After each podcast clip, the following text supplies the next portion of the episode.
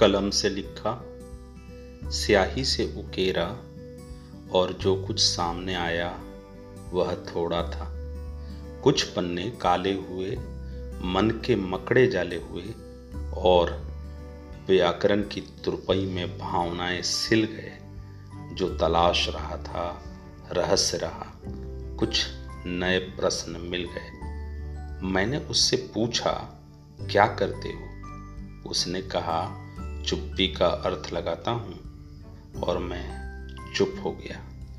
थोड़ी देर मौन रहकर पूछा, क्या अर्थ लगाए? उसने कहा, एक शून्य है, आप में भी, मगर बहुत तेज़ी से स्थान परिवर्तन करता है। कुछ भावनाएँ मरे पैदा होते हैं। कुछ भावनाओं को मारना पड़ता है और आप भावनाओं को मारने में हस्त सिद्ध हैं। मैंने कहा, यह तो सम्मान्य है। ऐसा सभी करते हैं। इसमें नया क्या है? उसने कहा, मैं इसी प्रश्न का उत्तर देना उचित नहीं समझता, क्योंकि उत्तर एक बहस को जन्म देगा, देगी और बहसे जन्म को संभालना आपके लिए सहज नहीं। और मैं चुप्पी का अर्थ लगाता हूँ यह एक सतही कार्य है। मैं गहराई में नहीं जाता हूँ।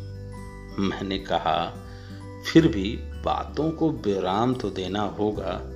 इसी क्रम में मेरी चुप्पी और अन्य की चुप्पी में विभेद तो करना होगा। उसने कहा, एक चुप्पी के बाद के शोर में चुप्पी के अर्थ बदलते हैं। एक शून्य जो आप में है जो कई विरोधाभास पैदा करते हैं। आप मौन हैं, मगर प्रश्न मौन नहीं। चोर, शोर तो चारों ओर है, मगर चुप कौन नहीं।